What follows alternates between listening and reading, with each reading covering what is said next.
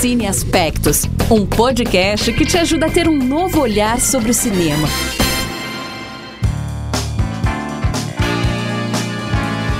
Olá você, seja bem-vinda, seja bem-vindo à nova temporada do podcast Cine Aspectos. Nós somos três amigas, jornalistas e críticas de cinema e nós estamos aqui para explicar o cinema de uma forma mais didática, divertida e de uma forma profissional para você. Eu sou a Sara Rodrigues e estou aqui com Poliana Fontinelli e Larissa Lago. E a gente está aqui com essa quarta temporada.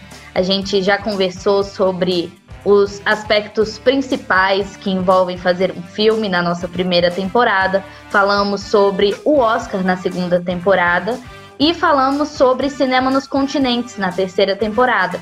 E agora a gente está aqui nessa quarta temporada, super legal e preparada para vocês para falar sobre gêneros, os gêneros cinematográficos que muitas vezes confundem as nossas cabeças. É, a gente decidiu falar sobre isso porque a gente é, já vem explicando os aspectos do cinema, né, como a gente mencionou, e a gente também é, quer explicar como funcionam os gêneros. Muitas vezes a ficção científica e a fantasia parecem ser muito parecidas, ou então é, as comédias que derivam tantas outras comédias, né? Comédia com ação, comédia romântica. E a gente decidiu falar sobre isso, né? Falar sobre musical, sobre documentário, sobre comédia, né? Como já mencionei, sobre os diversos gêneros, né? Que englobam o cinema. E a gente espera que você goste, que você também acompanhe, se você não acompanhou as temporadas anteriores, que você ouça, para você compreender e você ter um, um know-how maior né, sobre o que, que a gente falou nesses últimos tempos.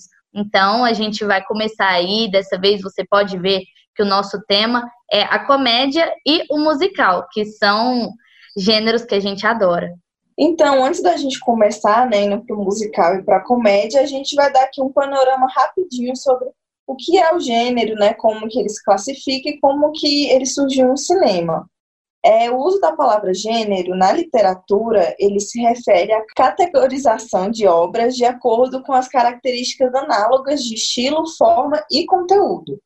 É, na Grécia Antiga, é, no, no livro Arte Poética do Aristóteles, ele define os gêneros literários em épico, lírico e o dramático. Mas os gêneros, desde então, é, foram se expandindo e se influenciando e se alterando de acordo com o tempo. E atualmente existem histórias de todos os tipos, né? De aventura, é, as histórias emocionantes, as histórias assustadoras. É, desde que essas histórias elas começaram a ser contadas, né? Elas eram contadas assim, levando em conta o que narravam, mas também a sensação que elas despertavam em quem ouvia nessa essa história.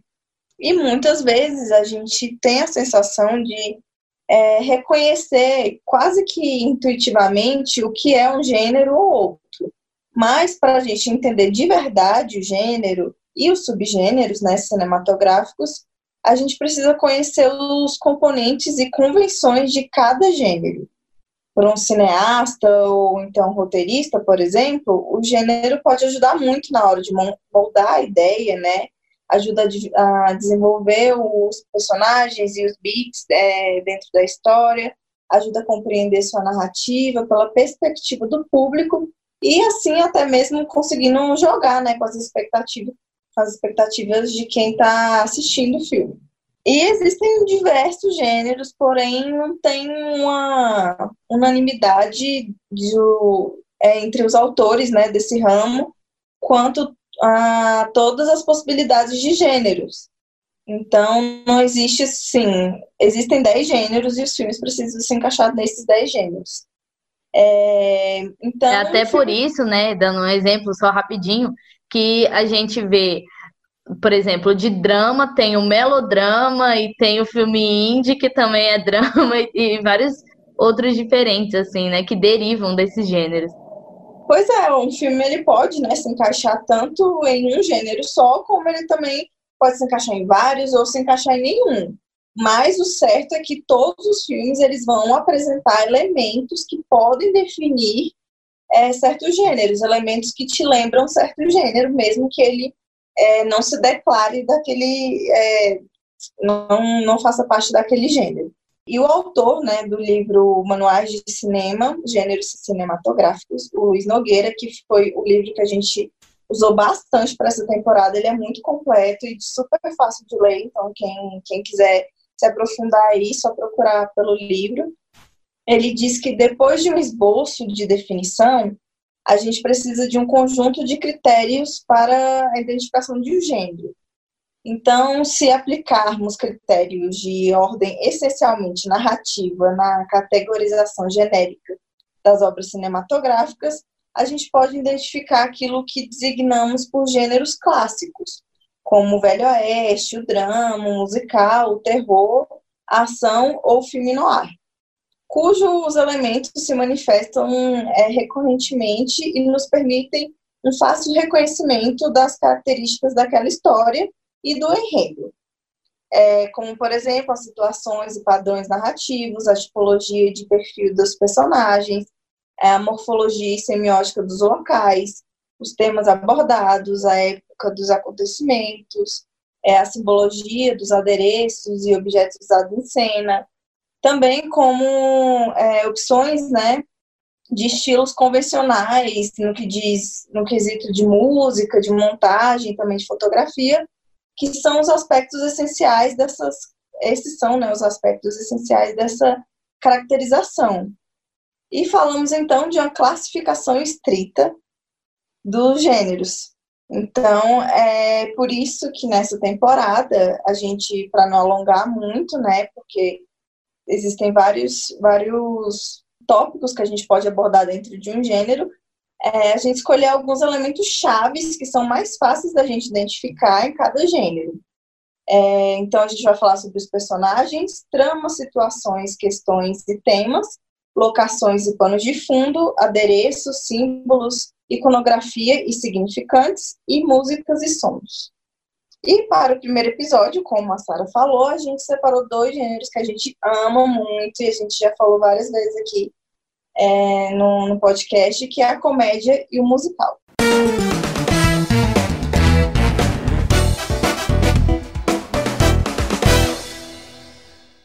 a gente vai começar pela comédia, né? Que o intuito da, da comédia é causar o riso nas suas diversas manifestações, seja no gargalhado, seja naquele riso tímido, assim, que você acha engraçado, mas nem tanto.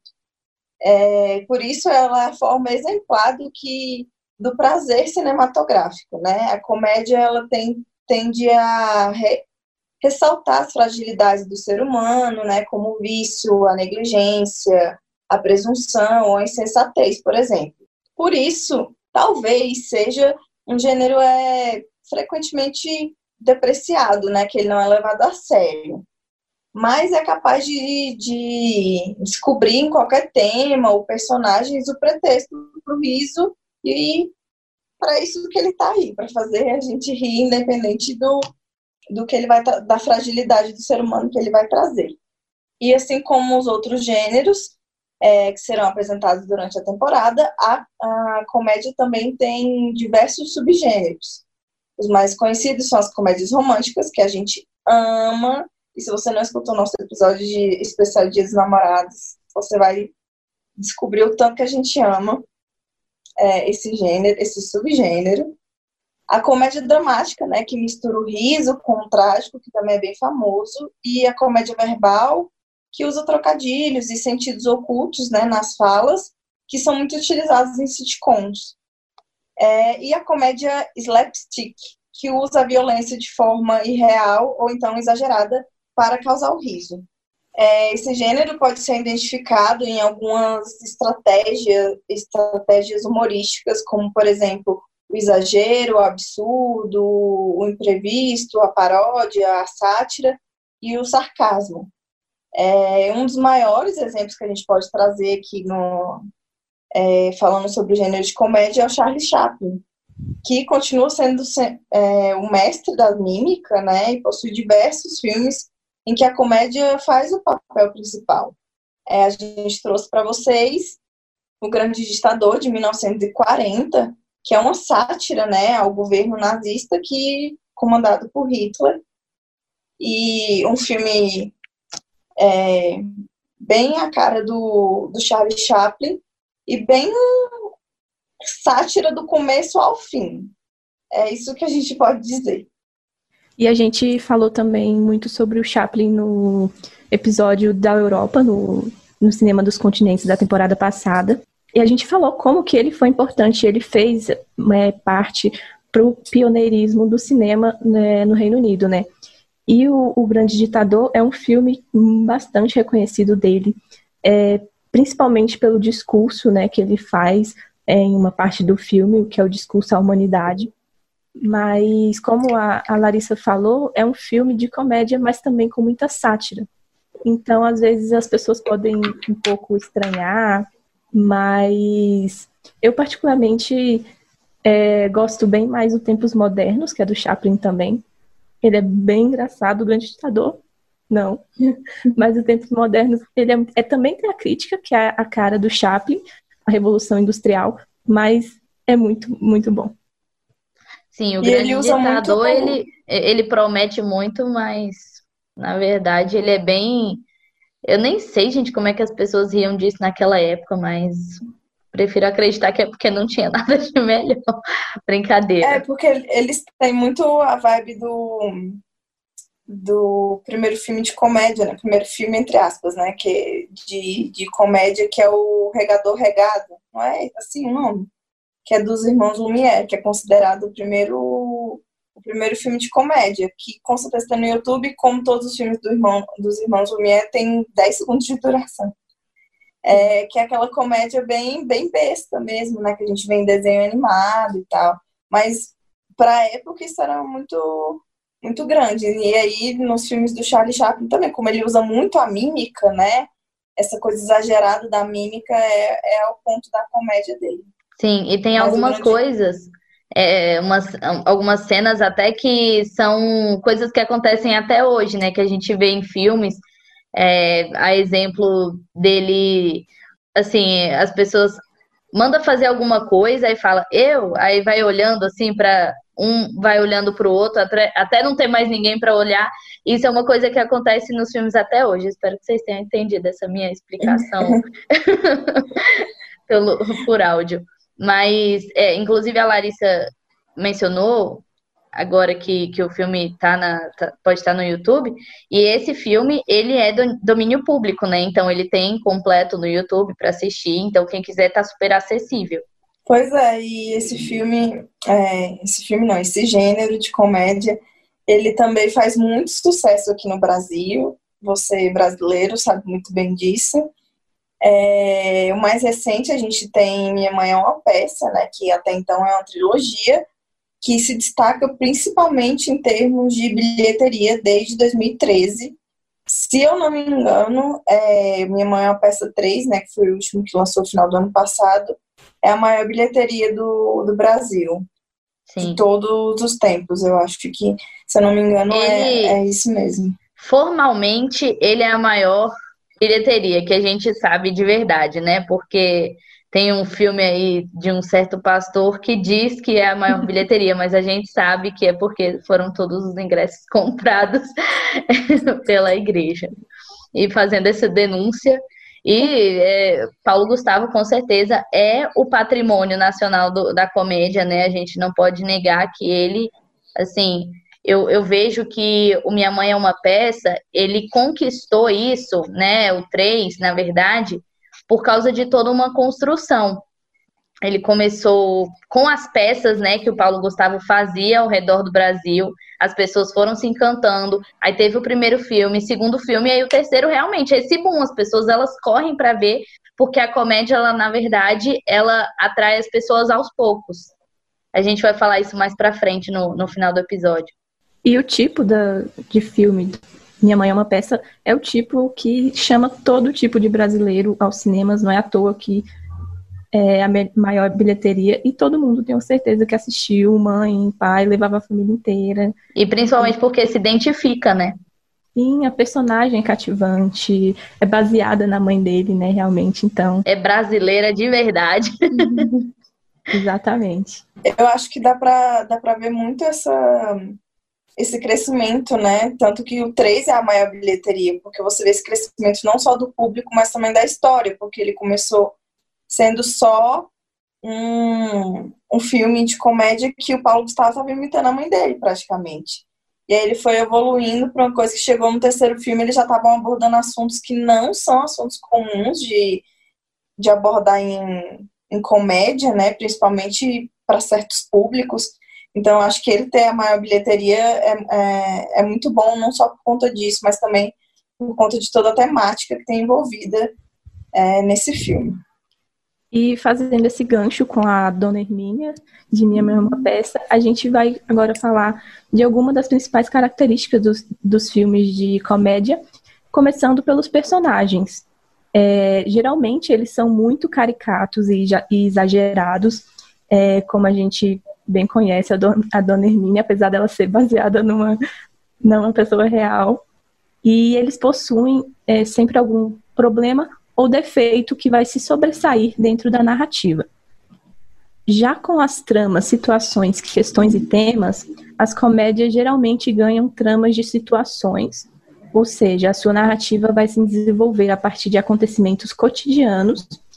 É, e uma curiosidade que é por isso que, que as sitcoms, que são as comédias, aquelas famosas comédias de 20 minutos, tem esse nome, que, que são situation comedy. Aí fica o, o diminutivo de sitcom. E isso é muito comum na, na, nas comédias, de, é, novamente citando A Minha Mãe é uma Peça, são filmes também que trazem muito essas questões, a narrativa são é, situações cotidianas da família, e já as questões e temas abordados por estes filmes, eles às vezes podem, às vezes podem trazer consigo alguma crítica social abordada, ou muitas vezes eles não possuem simplesmente o compromisso de serem levados a sério. Por exemplo, existem vários filmes de besterol por aí que fazem muito sucesso também. É, como a gente falou, na Minha Mãe é uma peça traz essa crítica social, né? Tipo, no último filme, pelo menos, traz. Isso. Já as locações e panos de fundo geralmente são as próprias cidades onde os, os personagens vivem, mas também constantemente são é, ambientados em faculdades ou escolas, ou lugares que eles estão indo viajar, que os personagens estão indo viajar, tipo praias, é, algum resort, um cruzeiro, existem vários assim. Se vocês pararem para prestar atenção, existem vários. Já no adereço símbolos, iconografia e significantes, geralmente é, esses personagens eles utilizam bastante roupas coloridas, acessórios exagerados e objetos ou elementos que ajudam a compor a personalidade do personagem. Um exemplo que eu consegui pensar que é muito fácil de visualizar é em Legalmente Loira, que é a personagem da Reese Witherspoon, a, a principal, que é a Elle. Ela usa bastante as roupas rosas dela e ela sempre utiliza o cachorrinho dela, leva ele para todo lugar. E isso diz muito sobre ela, sobre a personalidade dela. E as músicas e sons nos filmes de comédia, eles costumam utilizar muito as trilhas musicais, muitas músicas para acompanhar o humor dos personagens de acordo com as situações que eles estão vivendo. Em Minha Mãe é uma Peça, eu acho que a música eles usam muito. Eu tô pegando Minha Mãe é uma Peça como, como exemplo, que é o que eu consigo lembrar. É muito música, tipo, atual, pop, sertanejo, que, tipo, tá tocando agora, né? Com, eles estão, sei lá, numa balada, numa festa, alguma coisa assim. É sempre música atual, sempre música que tá tocando muito, porque é muito mais fácil de você reconhecer, né? Sim, filme brasileiro faz muito isso de comédia, né? Bota a música da Anitta lá, que tá no, no auge no momento, sempre tem. Ótimo.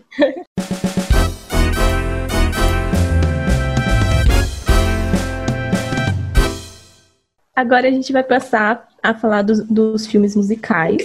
O filme musical, ele não é exatamente um gênero, e sim uma forma ou estilo no qual músicas e coreografias ajudam a compor a narrativa. É, o musical ele não tem um gênero específico e ele pode muito bem ser uma comédia, um drama, uma fantasia, um terror, vários gêneros é, que a gente possa imaginar. Pode-se dizer que esse gênero, que esse estilo, na verdade, é, ele se apoia muito mais na, na imaginação do espectador, de nós como espectadores, por isso que ele às vezes não agrada muitas pessoas. É, eu, particularmente, sou uma fã muito grande de musicais e eu não gosto quando as pessoas dizem que não gostam, porque ninguém canta, sai cantando no meio da rua. Claro que ninguém sai cantando no meio da rua, mas por isso que eu digo que são filmes que a gente tem que se apoiar muito nessa imaginação. Ninguém também sai voando numa nave aí pelos universos intergalácticos. Pois é, ninguém cria uma armadura de ferro e sai salvando o mundo. Exatamente. Enfim, a origem desse estilo, assim como a arte cinematográfica em si, ela veio bastante do teatro na Grécia Antiga, nesse caso do teatro de drama, que utilizava a música como um elemento para ajudar na dramaticidade do ator em cena. É, no final do século 16, surgiu na Florença, na Itália, um tipo de encenação e canto que deu origem à ópera.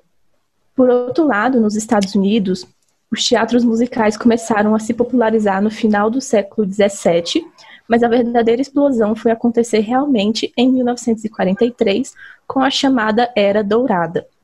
É, os blockbusters da época passaram a contar com mais de duas mil apresentações concentradas em Nova York, e no local onde todos nós conhecemos hoje como a Broadway. E tudo isso contribuiu para a popularidade dos filmes musicais, o surgimento e a, e a popularidade, e muitos deles, inclusive, hoje são adaptações de peças de sucesso da Broadway. E um deles, o famoso Grease, nos tempos da Brilhantina, que foi criado em 71 pelo Jim Jacobs e Owen Warren Casey, e na montagem original da peça na Broadway, o Grease era um musical muito duro, muito vulgar e agressivo. E ele foi sendo, a partir do do, dos anos, domesticado e mais higienizado, digamos assim. Não que ele tenha ficado 100% perfeito, porque é, tem suas falhas. Sim. Mas para a época, eu acho que ah, é maravilhoso. Sim, e o enredo, né, apesar de tudo, ele ainda vai abordar questões sociais, da juventude, da gravidez adolescente, violência e des descobertas sexuais e conflito, conflito de classes. E em 1978, o musical ganhou um filme que até hoje é super reconhecido é, muitas pessoas, tipo, 42 anos depois do lançamento, ainda é muito querido, mas como a Sara disse, aborda é um pouco conflituoso, né? Ah, eu sou muito fã de Grease. Eu tenho uma almofada com a cara do John Travolta e da Olivia Newton-John no filme. E eu gosto muito. Todas as vezes que eu vou no karaokê, eu canto Hopelessly Devoted to You. Eu, é muito bom imaginar e lembrar da Sandy chorando, assim, abraçada no travesseiro. E é um filme, assim, muito, muito legal para a época, porque você também acompanha a trajetória da personagem. No início você tem a, a Sandy cantando de um jeito mais meigo e com roupas mais meigas e com uma dança mais tranquila. E ao final do filme você já vê ela mais se apresentando de uma forma mais solta, mais mulherão. E é, é muito legal acompanhar isso. Summer tô... Nights, ícone é, de música. Por mais que, que a gente fique no filme, né? Tipo, não, Sandy, não muda por, por só por causa desse cara. Seja você mesma. É, esse é um dos meus problemas com o filme, mas eu também amo. É, um, é na minha opinião, é um dos filmes que depende, é, tipo, se você tem uma memória afetiva por ele, talvez se você reassistir muitos anos depois, você comece a repensar algumas coisas, mas é. continua perfeito. As músicas, todas as músicas são perfeitas. É porque a gente tem que levar em consideração um ano, né, que o, que o filme foi lançado e tudo mais, né? Se fosse lançado agora, com certeza seria bem diferente. Sim. Mas é um filme mesmo muito que a gente pode chamar de clássico, que todo mundo conhece as músicas, mesmo que você não tenha assistido o filme. E se você ainda não assistiu, ele está disponível na Netflix. E outro grande sucesso musical é Chicago, que teve a sua versão original da, Broad, da Broadway. É, teve a primeira apresentação dele em 1975, mas apenas em 2002 ele ganhou uma adaptação cinematográfica. E o filme Chicago, ele na época venceu seis prêmios Oscar em 2003, incluindo o de melhor filme, sendo que ele foi o primeiro musical a receber esse prêmio desde Oliver em 68. E, novamente, é um musical muito bom, com cenas musicais impecáveis. É, como eu disse, é algo que os musicais são coisas que dependem muito da imaginação e Chicago ele exercita muito isso. Tem uma cena que é para mim a mais perfeita de todas, que é a Cell Block Tango, delas na, na cadeia. Gente, que filme, amei. E eu acho que Chicago, tipo, comparando ele com Grease, por exemplo, os dois vieram de peça, eu acho que Chicago deixou ainda a raiz, né, de peça, de ser uma peça teatral, porque ele, ele brinca muito com isso, né, do que é a realidade do filme e do que é, tipo, a imaginação da personagem, então, o que seria a cena se fosse num teatro musical, né.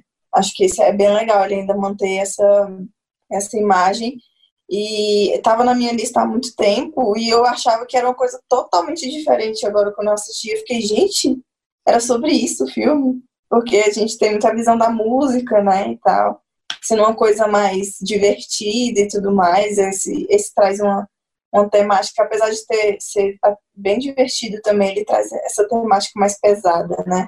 E eu particularmente gosto muito das coreografias, eu acho que são muito legais e diferentes, e eu ainda sonho em assistir o teatro mesmo na Broadway, porque falam que é mil vezes mais emocionante do que o filme, mil vezes mais legal, assim. Então, esse sonho aí eu tenho. Fica essa indicação para mim mesmo. e a, a Caterina Zita Jones, né? E a Renée Zellweger. Sim. Perfeitas no papel. Sim, sim. Já falamos muito. Com perfis diferentes, né? Perfis diferentes durante a, a performance delas, mas cada uma do seu estilo muito bem. Isso. O Richard, Richard Gere também. Sim, surpreendendo. E cantando lá, dançando, fazendo várias coreografias. Aqui, cantando do jeito dele. É. é. E por conta dessa flexibilidade, os filmes musicais têm uma flexibilidade muito grande, né? Como eu falei, entre gêneros. E por conta disso, seus per personagens, tramas, locações e símbolos, eles vão sempre variando de acordo com a linha narrativa de cada um. Por exemplo, eu trouxe aqui que há diferenças notórias entre dois grandes musicais, é, como exemplo, Os Miseráveis e Mamma Mia. Eles são, ambos são musicais, só que um de drama e outro de comédia. E essas diferenças de intensidade, existem muitas diferenças entre os dois, tanto de intensidade da trama, temas, contextos sociais, personagens e até mesmo as características técnicas como a fotografia, né? Um tem a fotografia mais escura e a outra mais clara, seguindo o gênero de cada um. É, mas nenhum dos dois deixam de cumprir o propósito de cada um como musical, é, tendo, claro, o único elemento em comum que são as músicas. E a Sara fala uma coisa bem legal, né, sobre os musicais do, do Brasil. Ela reparou um negócio aí só para finalizar, né, assim, essa parte, a gente muitas vezes confunde também a trilha musical e um filme musical, né? E a gente explica isso, né? A Polly explicou isso muito bem no episódio da primeira temporada sobre trilhas sonoras, que as pessoas confundem muitas vezes a trilha sonora com trilha musical, então só esse adendo para você voltar lá e assistir rapidinho. E o que, para finalizar assim essa parte sobre musicais, aqui no Brasil é muito comum uma confusão no gênero sobre nos filmes musicais. A confusão é com filmes musicais e filmes sobre música. No musical, né, o protagonismo, como a Polly mencionou no início, é das músicas, das danças. A história é contada por meio da música, por meio das danças. E aqui no Brasil, muitas vezes, os filmes de cinebiografia de cantores e bandas são considerados musicais, que é o caso do filme do Tim Maia, do Simonal, do Somos Tão Jovens, né, da Legião Urbana, porque tem música, tem banda, tem todo esse contexto da história, só que é uma cinebiografia, conta mais a história e aí as músicas estão ali para contextualizar, mas a história não gira em torno daquelas músicas, e sim da vida das pessoas. Isso é algo que acontece bastante.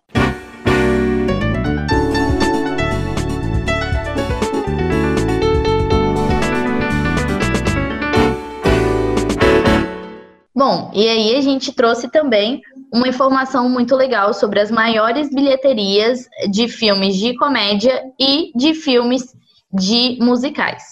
Bom, até 2017 eu consegui encontrar essa informação. É, os três filmes de comédia com as maiores bilheterias foram um, Se Beber Não Case 2, dirigido por Todd Phillips. Todd Phillips, sim, Se Beber Não Case 2. é, e foi 586 milhões de dólares. O filme Ted é o segundo, dirigido por Seth MacFarlane, é, que foi de 549,5 milhões de dólares. E o terceiro é Entrando numa Fria Maior Ainda, dirigido por Jay Roach, que foi 516,6 milhões de dólares. E aí, o que eu falei naquele início, né, que eu, que eu disse que ia falar mais pro final, é que parece que os filmes de comédia, eles atraem mais quando são sequência de algum filme que foi muito bom. Porque só depois que foi lançado, que as pessoas assistiram e foi para televisão, que as pessoas aparecem querendo assistir.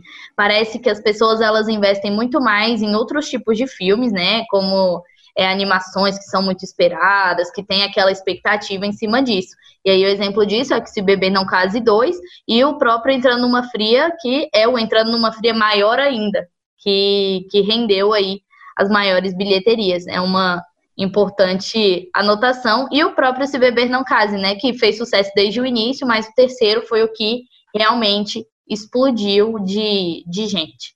E o top Sabe, 3. É, é mundialmente ou nos Estados Unidos? Mundialmente.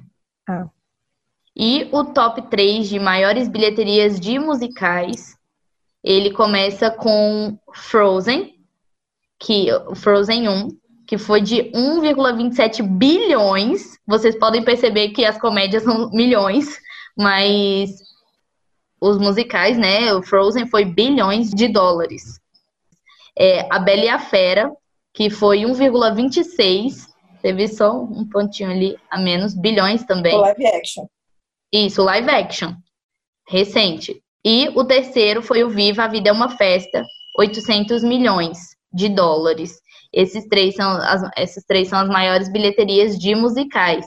Ou seja, a Disney está muito rica porque os três são da Disney. Sim, sim. Eu ia até colocar que eram animações, só que na verdade o A Bela e a Fera foi o live action. Eu acredito também que tenha sido por essa, por essa, por esse histórico. As pessoas já conhecem a Bela e a Fera das animações, então por que que elas vão ao cinema, né? Bom, e agora a gente vai partir para as nossas indicações da Netflix. Começa aí pra gente, Larissa.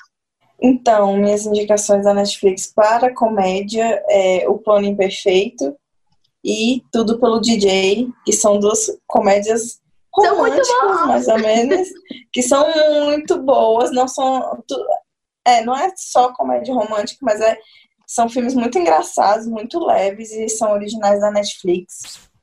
É, e, e em questão de musical, eu trouxe Homecoming, que é da Beyoncé, o documentário da Beyoncé, que é um documentário musical, é, que é muito bom também. Ela fala sobre a vida dela, fala sobre a carreira dela, e o documentário é dirigido, produzido, é, absolutamente tudo foi feito pela Beyoncé, só faltou ela na câmera, só que não estava lá na câmera porque ela estava no palco.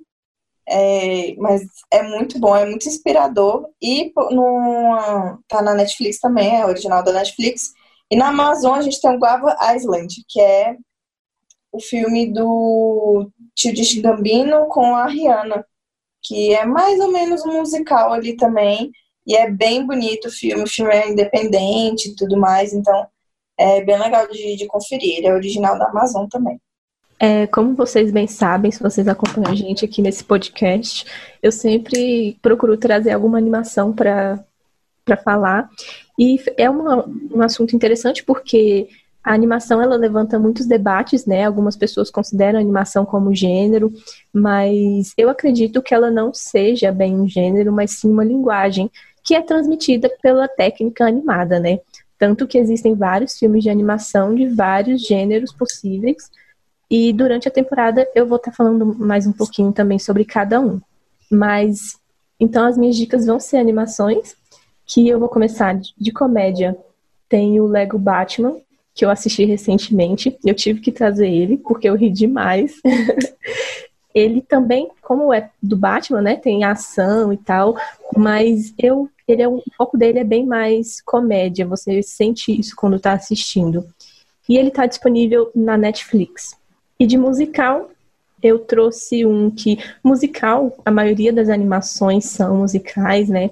E com certeza as pessoas, a maioria das pessoas já assistiram quase todos, mas eu trouxe um que eu ainda vejo que muita gente ainda não assistiu, o que é uma pena porque é muito boa, que é A Princesa e o Sapo, de 2009. É, uma, é o último filme 2D da Disney, que está disponível na Amazon Prime Video. E é muito linda, é uma história muito linda, vale a pena. Bom, é, a minhas, as minhas dicas, eu não poderia deixar de falar deste filme nesta, neste episódio, porque não faz sentido uma vida sem falar de La La Land num episódio de musicais, né? Então, a minha dica é o La La Land, que entrou recentemente, né? Tem pouco tempo que entrou na Netflix e é um dos melhores musicais já feitos. Larissa discorda, mas assim, fazer o quê, né? É eu e a Polly, nós somos apaixonadas. E é um bônus de musical que não está na Netflix, mas que também é maravilhoso. O 1 e o 2, Mamma Mia, tá no YouTube, você pode alugar. E tem no Telecine também, para você que usa o Telecine. Tem na Amazon? Tem. O Ai, primeiro tem. Não achei. Ah. Eu acho que o 2 também. Eu acho que não. Se eu não me engano. Tem. Tá, depois a gente. Tem. É, então tá. Então tem na Amazon também para quem usa a Amazon. E é bem legal porque, como a Polly falou, é um estilo bem diferente porque ele é uma comédia. E eu adoro Mamma Mia. Eu já tinha até pensado em colocar o nome da minha filha de Sophie por causa da personagem, porque é muito legal, ela realmente é, é, bem bacana. E de comédia, tem Um Crime para Dois, que é um filme da Netflix, que é maravilhoso. Nós já até falamos sobre ele, eu acho, eu acho que a gente já falou sobre ele. No Sim, episódio porque... de Namorados. Isso. Não, foi, foi isso mesmo. Porque foi, é um filme é muito legal. Assim, você ri desde da primeira cena até o final, porque eles são um casal. É uma comédia romântica, mas é uma comédia romântica com uma pegada menos romance, mais comédia. E assim, você ri demais, porque eles têm uma sinergia, uma química, e as piadas são muito boas também, e os feminismos são legais também. Então é, é muito bom, essa é a minha dica. É isso, espero que vocês tenham gostado do episódio.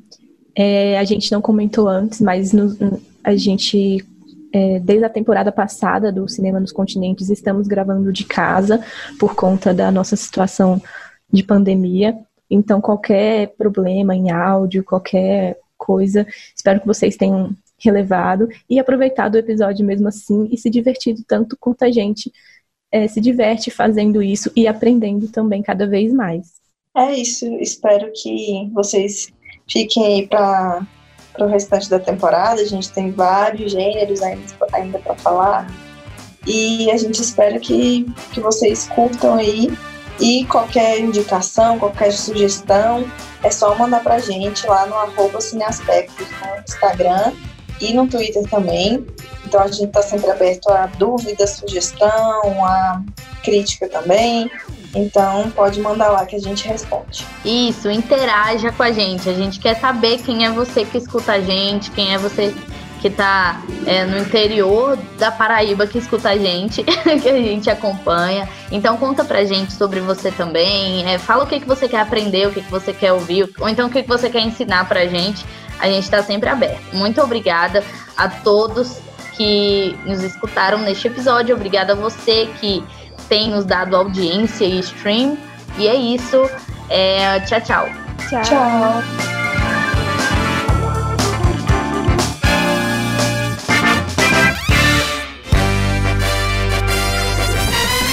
Cine Aspectos, um podcast que te ajuda a ter um novo olhar sobre o cinema.